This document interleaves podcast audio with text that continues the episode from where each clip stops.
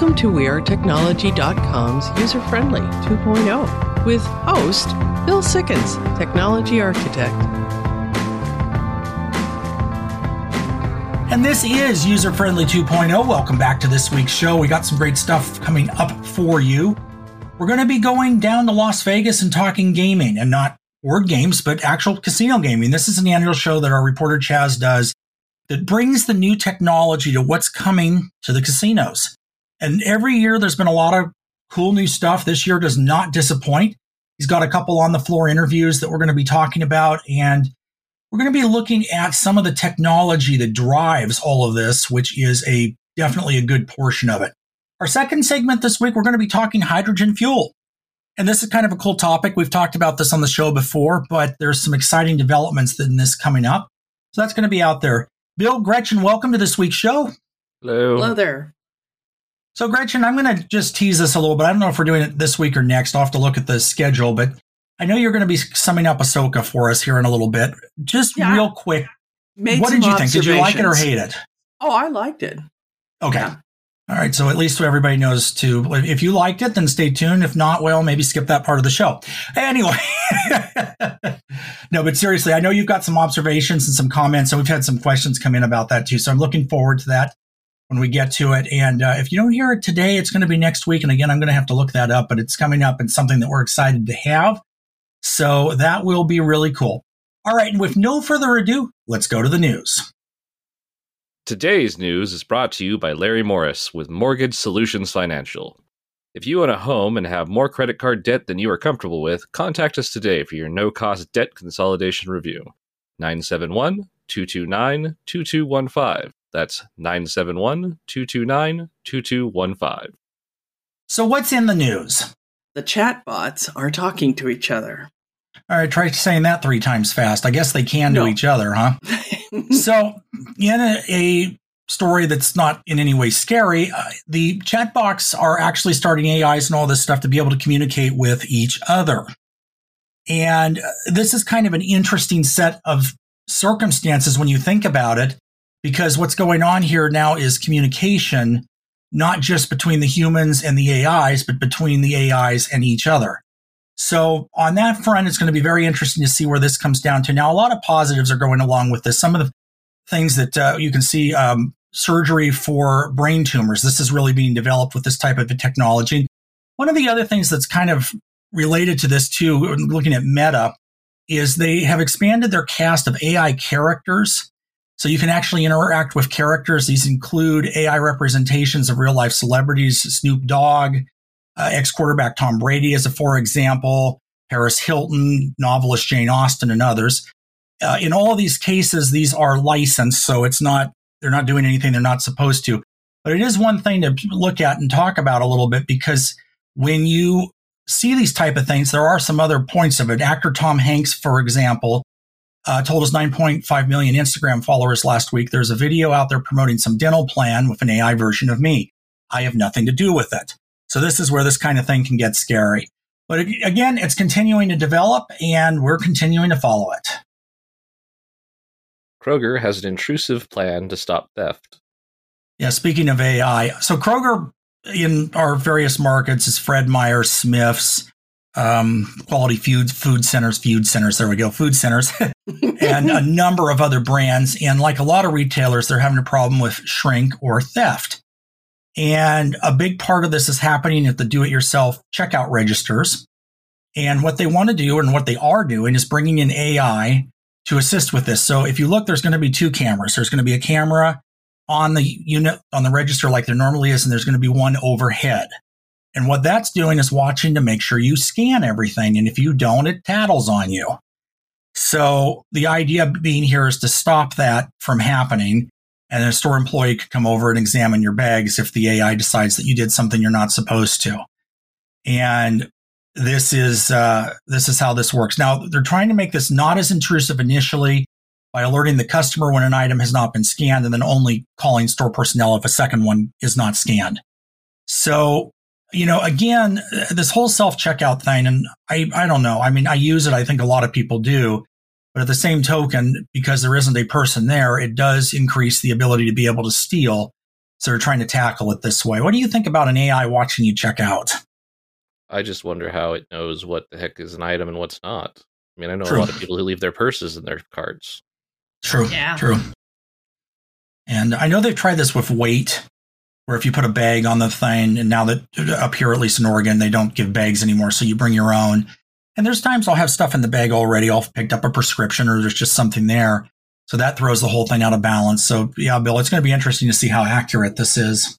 Yeah, ours are so sensitive here that I swear you breathe at them, they say it's wrong. Yep. Yeah, what I've run ha- into what that too. happens if you have someone who's handicapped and may not move the same way other people do? Well, again, this is how well the AI is going to work, you know, and and I don't know how well this is going to work yet because it's just being tried out. There isn't a lot of research available on that, but that's a mm-hmm. very good question to see where this goes. Now, my feeling would be is if you have someone that has, say, mobility difficulty, that type of thing, and would have difficulty using the self check registers, in most jurisdictions, it's required that the store maintain at least one full service register. And that's would maybe be a little bit easier under those circumstances. But we'll keep an eye on this and ask any questions you may have about it because I know this topic is something that does rub some people the wrong way. New wave energy devices to suck clean kilowatts from the seven seas. Yeah, so Columbia Power, or C Power as it's called now, I guess we're all shortening our names to letters, is putting together this system that they're testing out for using wave energy to create electricity. Now, the, science behind this is nothing new, and there is wave generation, but what they've come up with is a prototype of a better way to do it, where you can get more power from smaller things. You don't have anything sticking out over the top of the water. And the other big thing is this takes into consideration marine life so that it doesn't block the um, or, or suck in fish and other things, which has been a big problem with some of these generators. So it'll be interesting to see where this ends up going. And they're looking at doing the site and an 80 kilometer undersea cable to bring it into the local grid up here in Oregon. And uh, we'll see. Maybe the power will stay on better than it has been recently. Toys R Us is reopening stores. Yeah. So again, this is not exactly latest news because they started doing this a couple of years ago. But what they have announced now is they're actually going to be reopening a lot of stores. They're doing planning 24 flagship stores across the country, uh, which are going to be in many ways different from what we remember Toys R Us being. It's going to be more of an interactive environment. I know at one time this was something they had talked about doing, but never quite got there. The other thing that they're doing is bringing them into airports and places like that, cruise ships and so on, to be able to provide toys in those type of environments. The first airport shop is going to be opening next month in Terminal A of Dallas Fort Worth Airport. So if you fly through there, let us know what you think of it if you see this. I'd, I'd be curious to find out what these actually are going to be. User Friendly 2.0 rejoins the Seattle market in November. Much more important topic on expanding things, in my opinion. Actually, we're back in Seattle starting in November on weekends. I believe our air date is going to be Sunday, but we'll post that on our website when I know for sure. It's on KKOL, the answer Seattle. I'm sure there's a connection. NASA spacecraft gets extremely close to volcanic world. Snaps footage. Boy, are we getting a lot of cool pictures from space lately, aren't we? Yep. Mhm. With the new telescope and some of these other things, and the whole bit with them bringing back actual parts of that asteroid. And now we've got the moon. This is, I believe, this is Io, and um, it's the most volcanically active world in our solar system, at least that we know about. The probe's name is Juno, and it has been doing a number of journeys. In fact, this is its 55th journey around Jupiter. And it's getting in closer and closer to be able to take pictures. And in fact, they've even gotten it into about three times closer than most weather satellites here in the United States. So that just gives you an idea Oh, wow. of what we're able to get. And it's very cool to kind of see what's coming back from this because what you see is a world that definitely is uh, very, uh, there's volcanoes Mustafar? all over the place. Yeah, there there you go. I want to make that comparison. Thank you, Miss Star Wars. Uh, okay, I could say Muspelheim and go Yeah, to Moose- Norse uh, mythology. Norse mythology. Yeah, that works Yeah. too. Uh, so, yes, uh, in any of those cases, I don't think I want to have a picnic there in any event. Um, if I want to go see a volcano, maybe I'll go to Hawaii, and I'm not sure I want to do that up close and personal either. So, but anyway, the uh, basically what they have is an environment where, due to gravity and some other things, the environment there is stretched and squeezed and so on, and it creates the volcanic activity. So, pictures on NASA's website. Mashable has a story on this too. There are some really cool images. If you're into this type of thing, it's definitely something worth taking a look at. October is Cybersecurity Awareness Month. Oh, we're having a little cyber attack there. Uh, no, I just thought it was Bill's turn, and I was not paying attention. understood, understood. Uh, no, but in all seriousness, October is Cybersecurity Awareness Month, and being that we're halfway through the month, it seemed like it was a good time to talk about that a little bit. And we've obviously discussed cybersecurity, big topic on the show and many other places, big deal. In fact, in November, we're going to be having our uh, guest back, uh, Joan Woodward from Travelers, to talk more about cybersecurity and some of the things you can do. But this is definitely something that we all have to think about because as time goes by, this is getting worse, not better. More and more break ins and all that kind of thing, information being stolen across the board. And it is something that is here to stay. We're going to have to deal with it. And unfortunately, it is a problem that doesn't seem to have a direct solution yet. But there are things you can do to mitigate it and that type of thing. And being aware of what's going on is one of them. And one of the big things right now that's coming out is that with AI, the emails you get that are spam, that are trying to get your financial information that used to be able to be detected in some ways by language being wrong and that type of a thing are getting a lot better. So you do have to be a lot more vigilant. We'll be talking about this in a few weeks. Bill, we're here again in the sports and entertainment capital of the world. Want to welcome the user friendly 2.0 listeners and now to take a little ride with us uh, for G2E, Las Vegas, Nevada at the Venetian Hotel and Casino. We are here on the convention floor. It just opened at 10 a.m. Yesterday was badge pickup and some keynote speakers. Uh, today we're traversing the floor, looking at what's here, what's not, and it is really, it's kind of not a lot of people like I expected. Usually it's standing room only. I'm surprised maybe it's early, they haven't had their coffee, but anyways, it is going to be booming about lunchtime.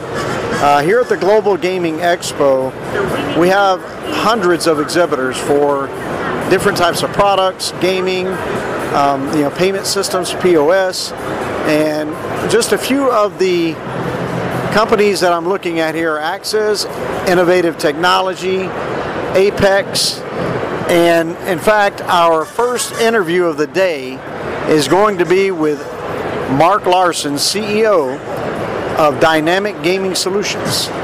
He's going to tell us a little bit about his company, and uh, we're going to traverse the floor a little bit more after that. We're going to see what we can come up with, but for the most part, it looks promising, and we will get back to you, Bill. All right, well, this should be exciting. Let's go on to our first interview.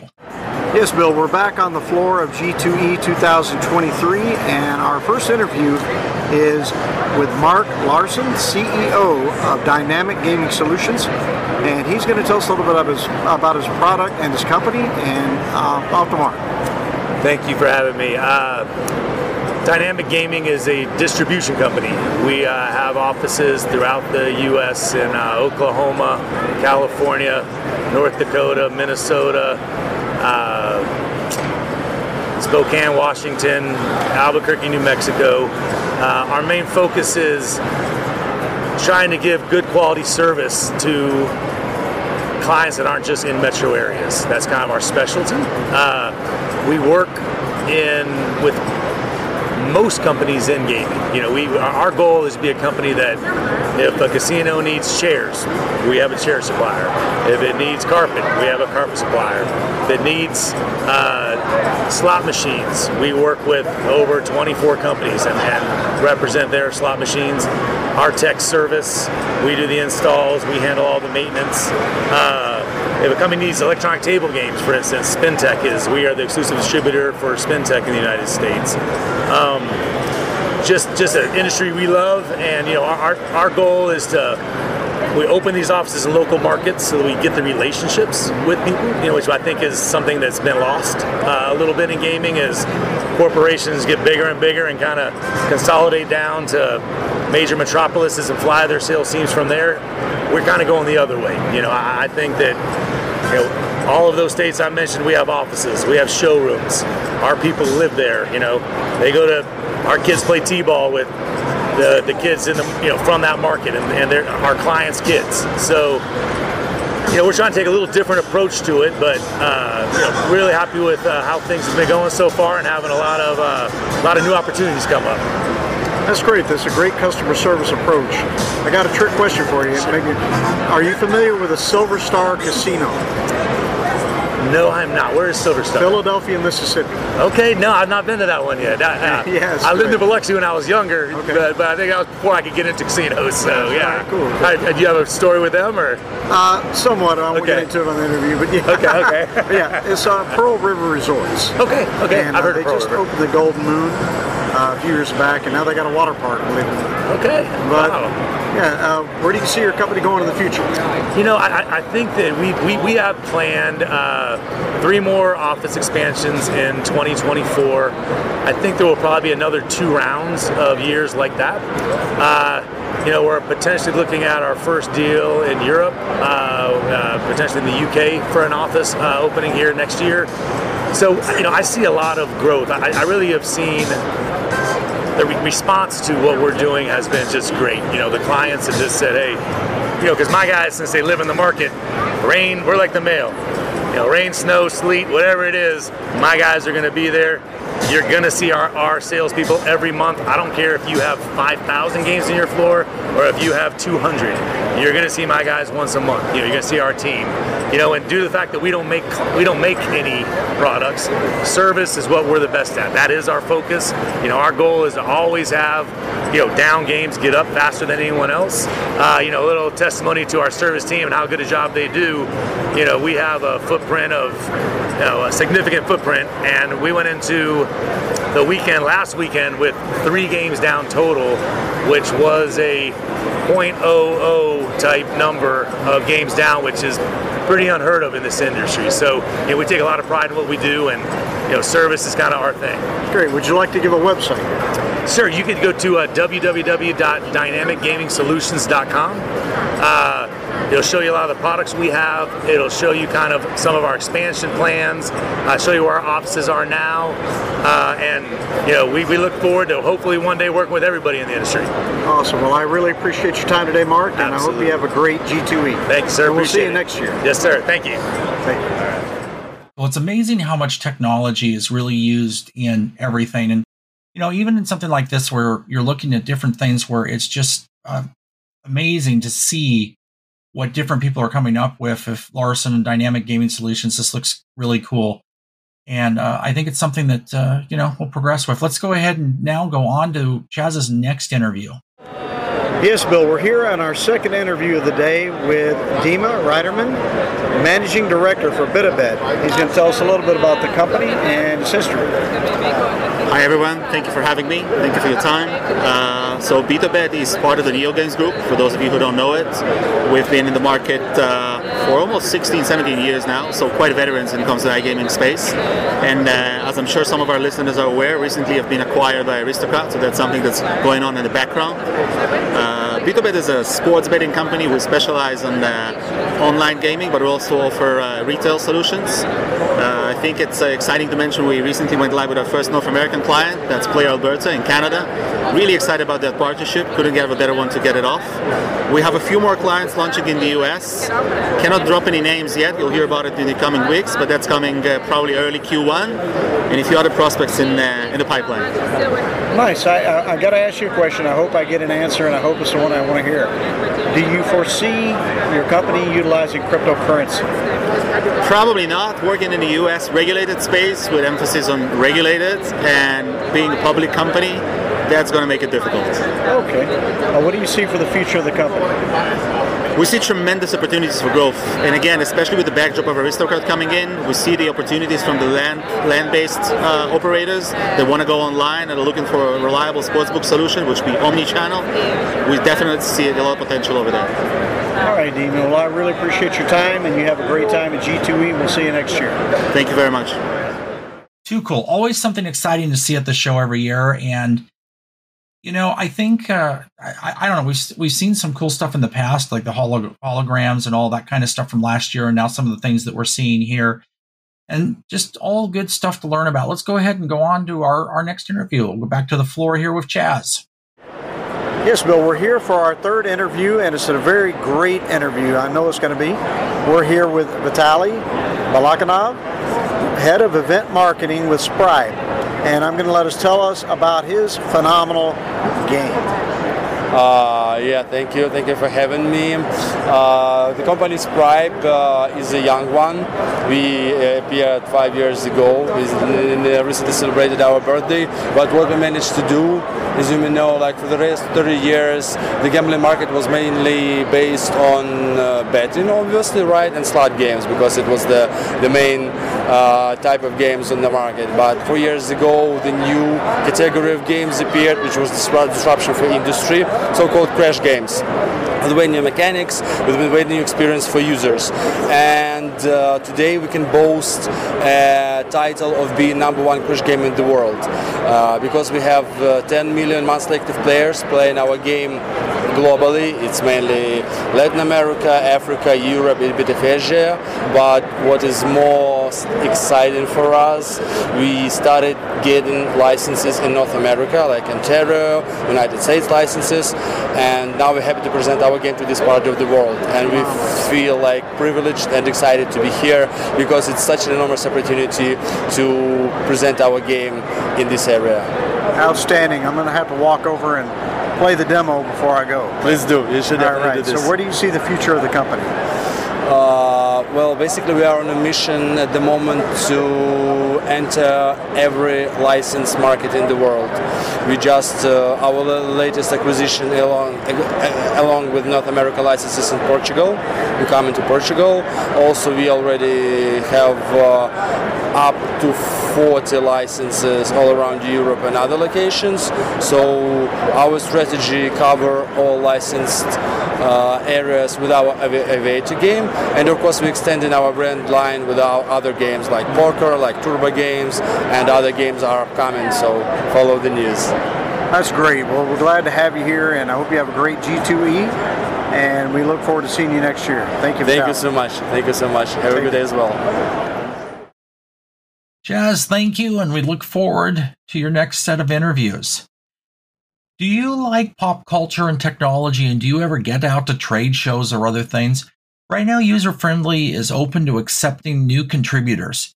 If this is something you think you would like to do, or even something you'd like to explore, check out our website, userfriendly.show. There's a link right on the homepage there where you can sign up. We'd love to hear what you think. And the more people that can input and see what and tell us about everything they do, the better. It enhances our show and it's a lot of fun. Again, userfriendly.show. Let us know if you would be interested. Coming up in the next section of the show, we're going to be talking about hydrogen fuel and some different things that are going on with that and some exciting new developments in the field of green hydrogen. Check it out. Send us your questions and your comments, userfriendly.show. And again, if you're interested in becoming a contributor, please log on and sign up. This is User Friendly 2.0. We'll be back after the break.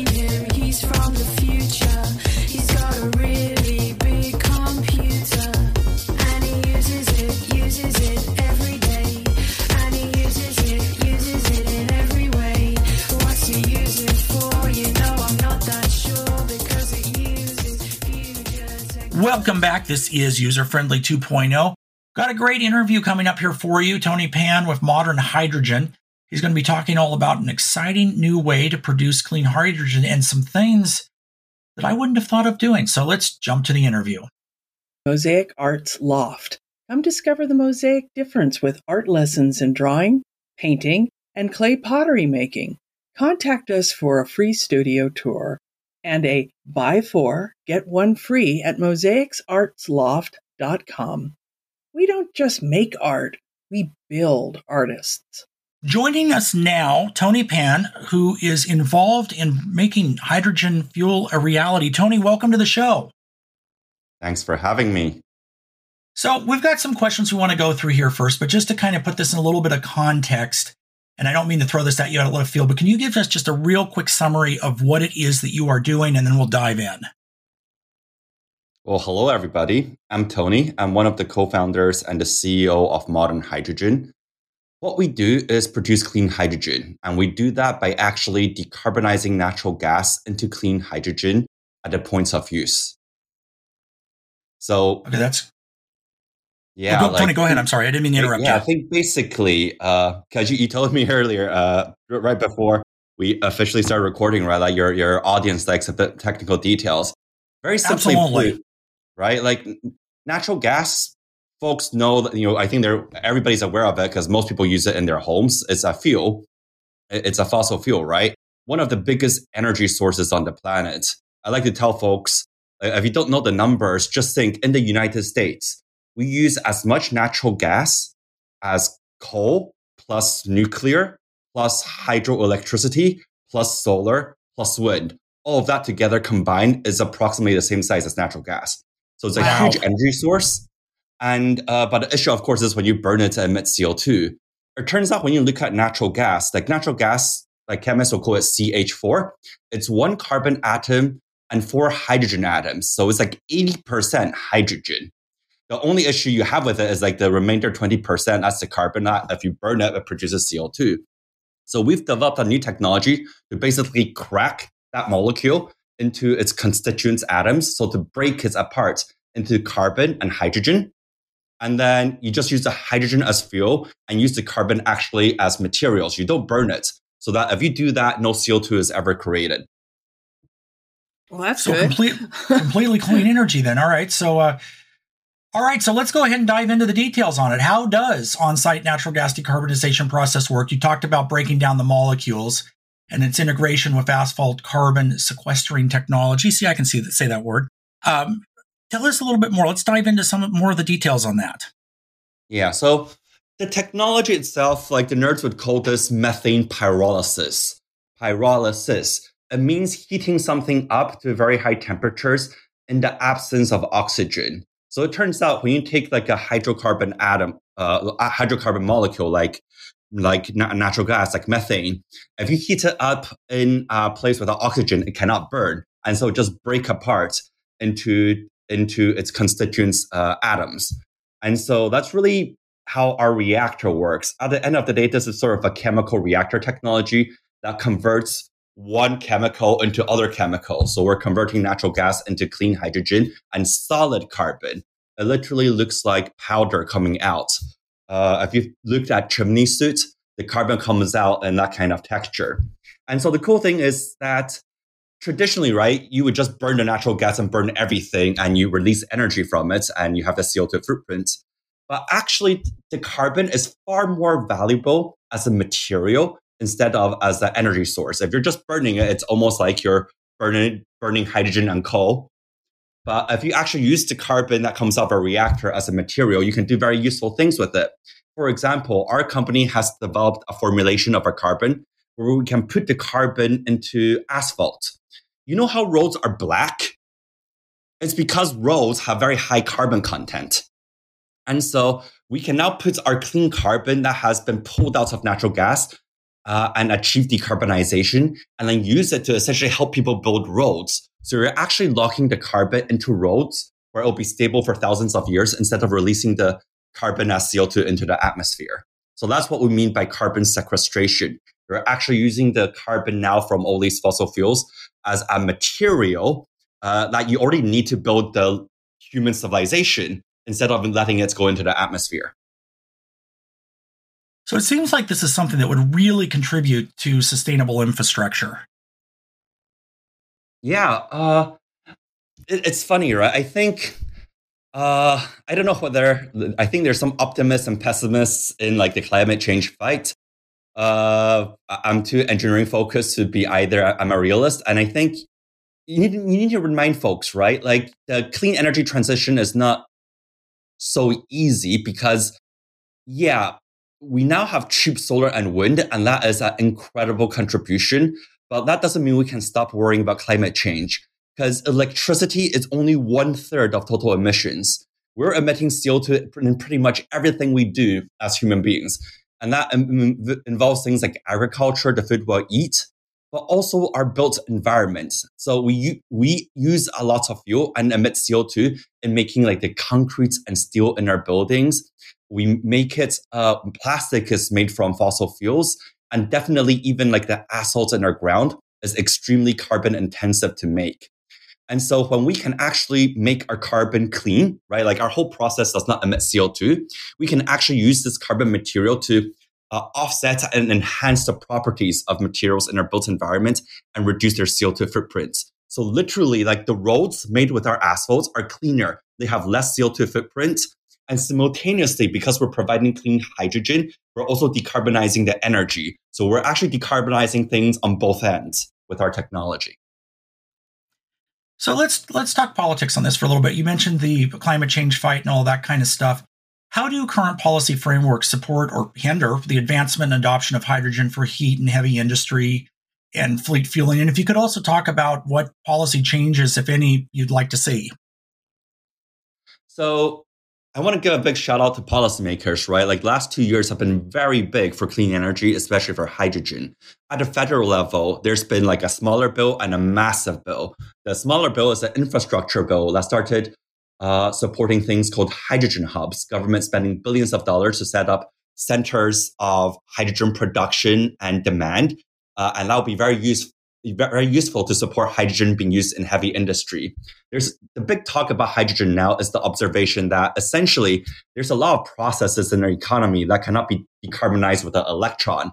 And that is particularly prevalent in heavy industry. Think manufacturing of goods, materials. Again, think molten vats of silicon, steel, copper, you name it. That, that is very hard to decarbonize with electricity, and you need hydrogen as a fuel. So the government supporting that, but the even bigger law that passed was the Inflation Reduction Act. Uh, folks widely expect this to be effectively like a trillion dollar bill over a decade. And within it, it has a direct clean hydrogen uh, tax credit called the 45V law. This is probably the most important and generous credit within the Inflation Reduction Act, which is essentially a climate bill. And this basically, the cleaner you get the hydrogen, the more the government helps uh, helps you with a tax credit. So that's a beautiful law. Now, what would still additionally be helpful going forward is if you think about what's happening, the government has supported the supply of hydrogen. It's incentivized folks like modern hydrogen to provide clean hydrogen. What would be useful going forward is to also uh, support folks to take the hydrogen. So right now, yeah, like if you have a tax credit, you basically make clean hydrogen cheaper. That of course will help people adopt it. But ultimately, hydrogen is about decarbonization. And right now in several industries, there's no law that mandates folks to decarbonize. And so that is what would be useful going forward, right? And that's happened in certain things, but not in things like heavy industry yet, at least not at the federal level. I will say that several forward looking states like California, they've already started setting standards like clean vehicle standards, not just for passenger vehicles, but also for things like trucks and buses. And so that will drive adoption of clean hydrogen from the demand side. So those things are helpful as well. No, I mean this sounds great to have have an alternative. So let's talk a positive side of this. In an ideal world, what do you think is the potential environmental impact of, of your technology and how big could this get? oh, this is as big as it gets. It's like the next solar and wind, right? And I'm talking about turning natural gas into hydrogen generally. But I mean, so the numbers are you can produce enough hydrogen and decarbonize enough natural gas that potentially you can reduce 10 gigatons of CO2 per year. That's 20% of all man made emissions. So this is roughly like 10 times larger than, let's say, decarbonizing planes. And it's it sounds awesome, but it's also a reflection of just how much natural gas we use in human civilization and how much of a problem that is in terms of emissions. So uh, that, that's sort of the promise, right? Like ultimately, this basically turns natural uh, natural gas clean, and the sheer size of how much emissions reductions is a reflection of just how big the sector is.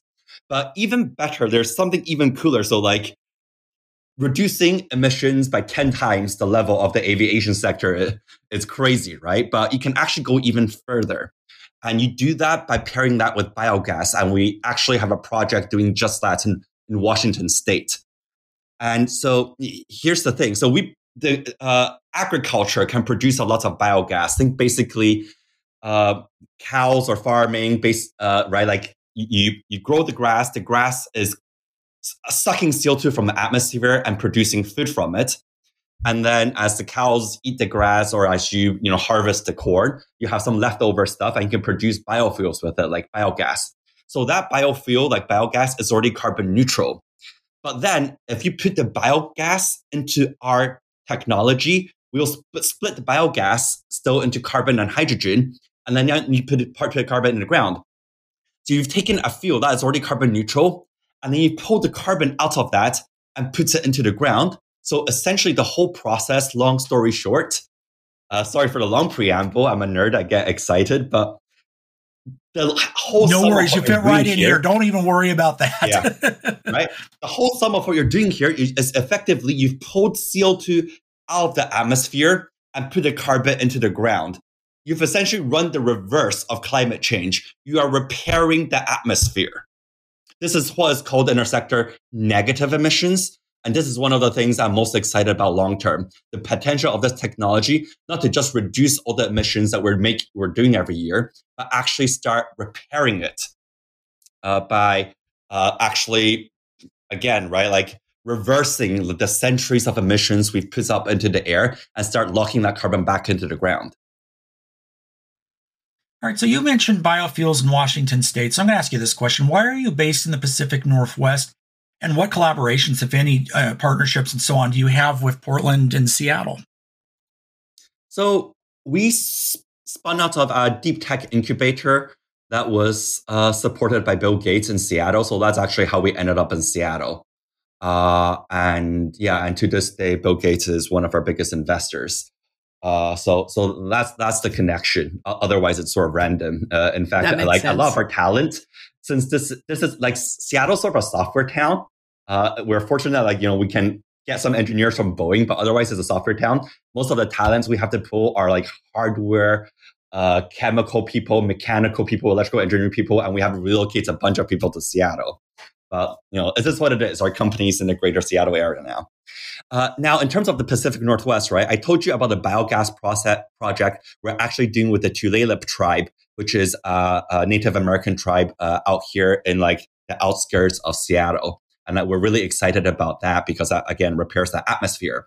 But we're also uh, working in Portland as well. We have a partnership with Northwest Natural, which is a big utility in Oregon, and we're working with them to decarbonize uh, natural gas and help them produce clean hydrogen.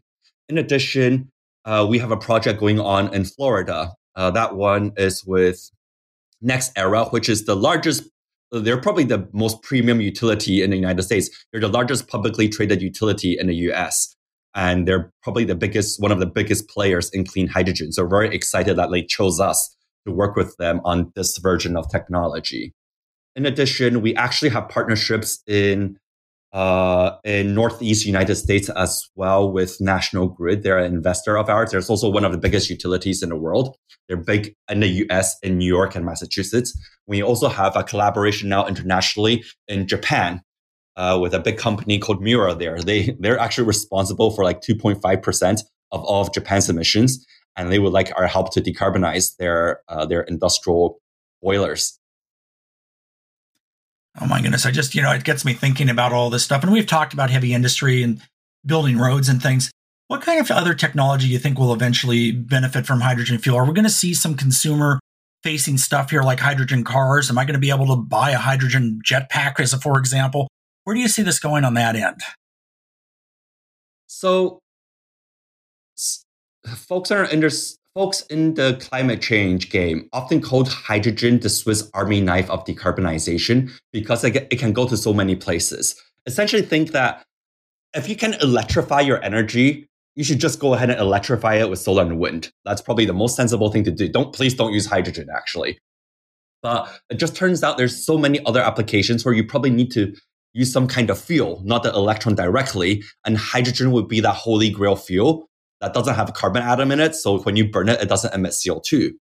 And so it can go many different places. But I will say to your comment, right? Like in my personal opinion, hydrogen will mostly be for industrial and commercial and less like the like less used for like you and me in our in our direct lives. Uh, with all with love love of for love of Japanese cars and Toyota, I actually think uh, like if you think about like transport on roads, you could right like Toyota has their Toyota Mirai, they, they have a hydrogen passenger vehicle. But if you do the comparison with electric vehicle, hydrogen has a much bigger competitive advantage when you think about very long distance transport, things like trucks and buses.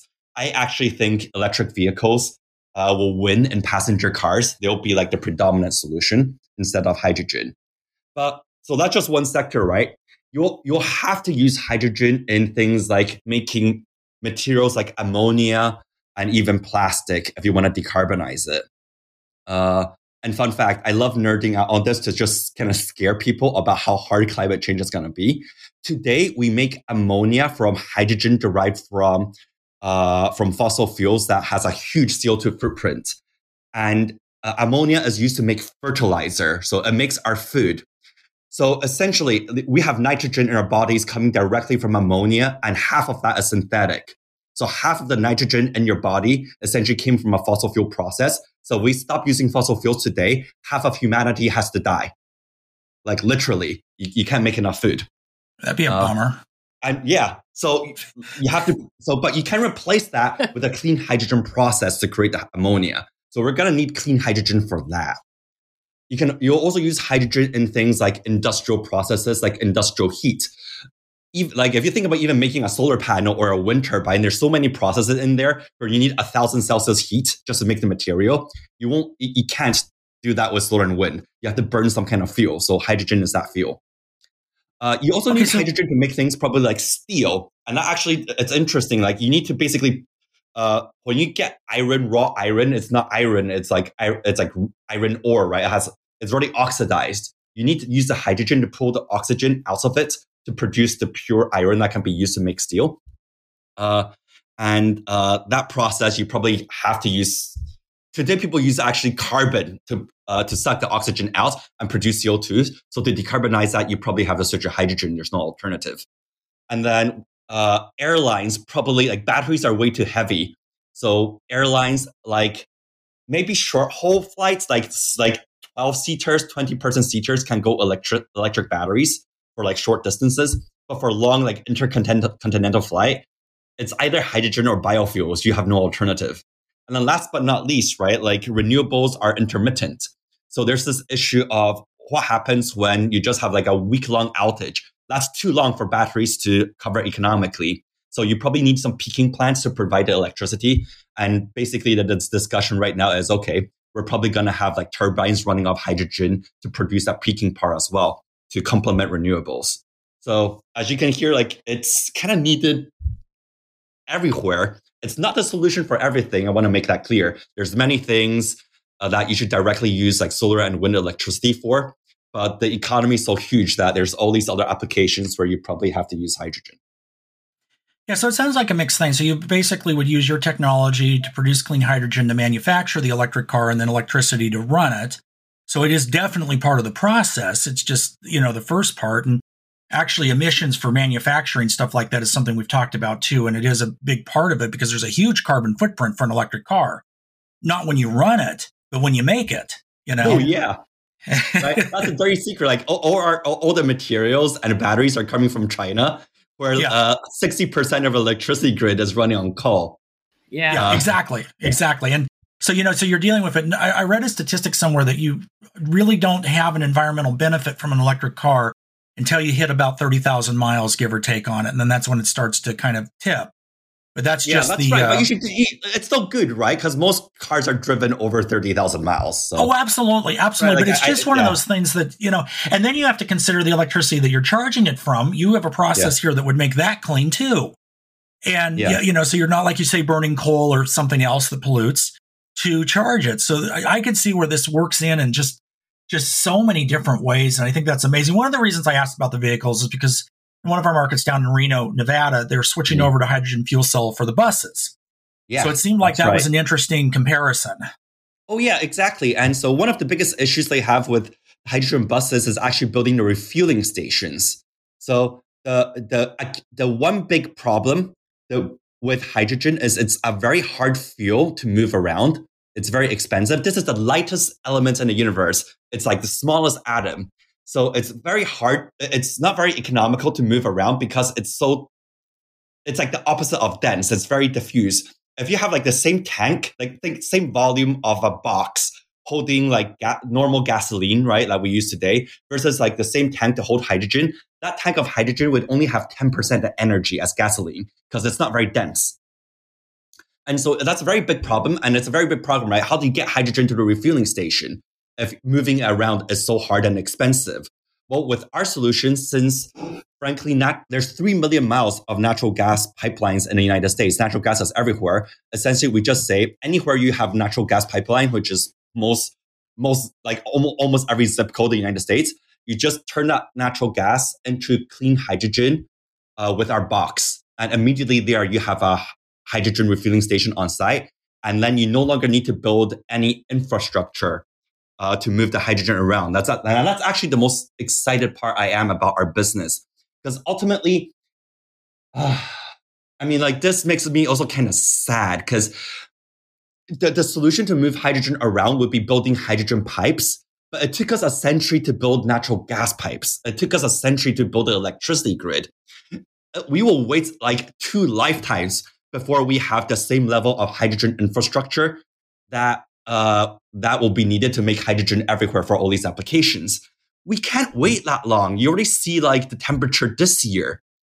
Because our solution basically skips the need for new infrastructure, we can start reducing CO2 emissions a lot quicker. And it's that idea of urgency that you can start, again, skip the need to build new infrastructure, use what we have and start decarbonizing now. That's probably how what I'm most excited about uh, in terms of our business uh, yeah, like it, the scale, yeah, sure, the scale is large, but I think time really matters in the climate change fight now. And so I, I think the time aspect uh, uh, uh, may be like the most important piece here.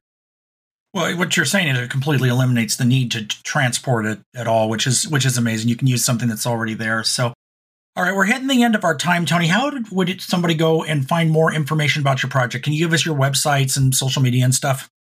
Yeah, so we're on our website, modernhydrogen.com.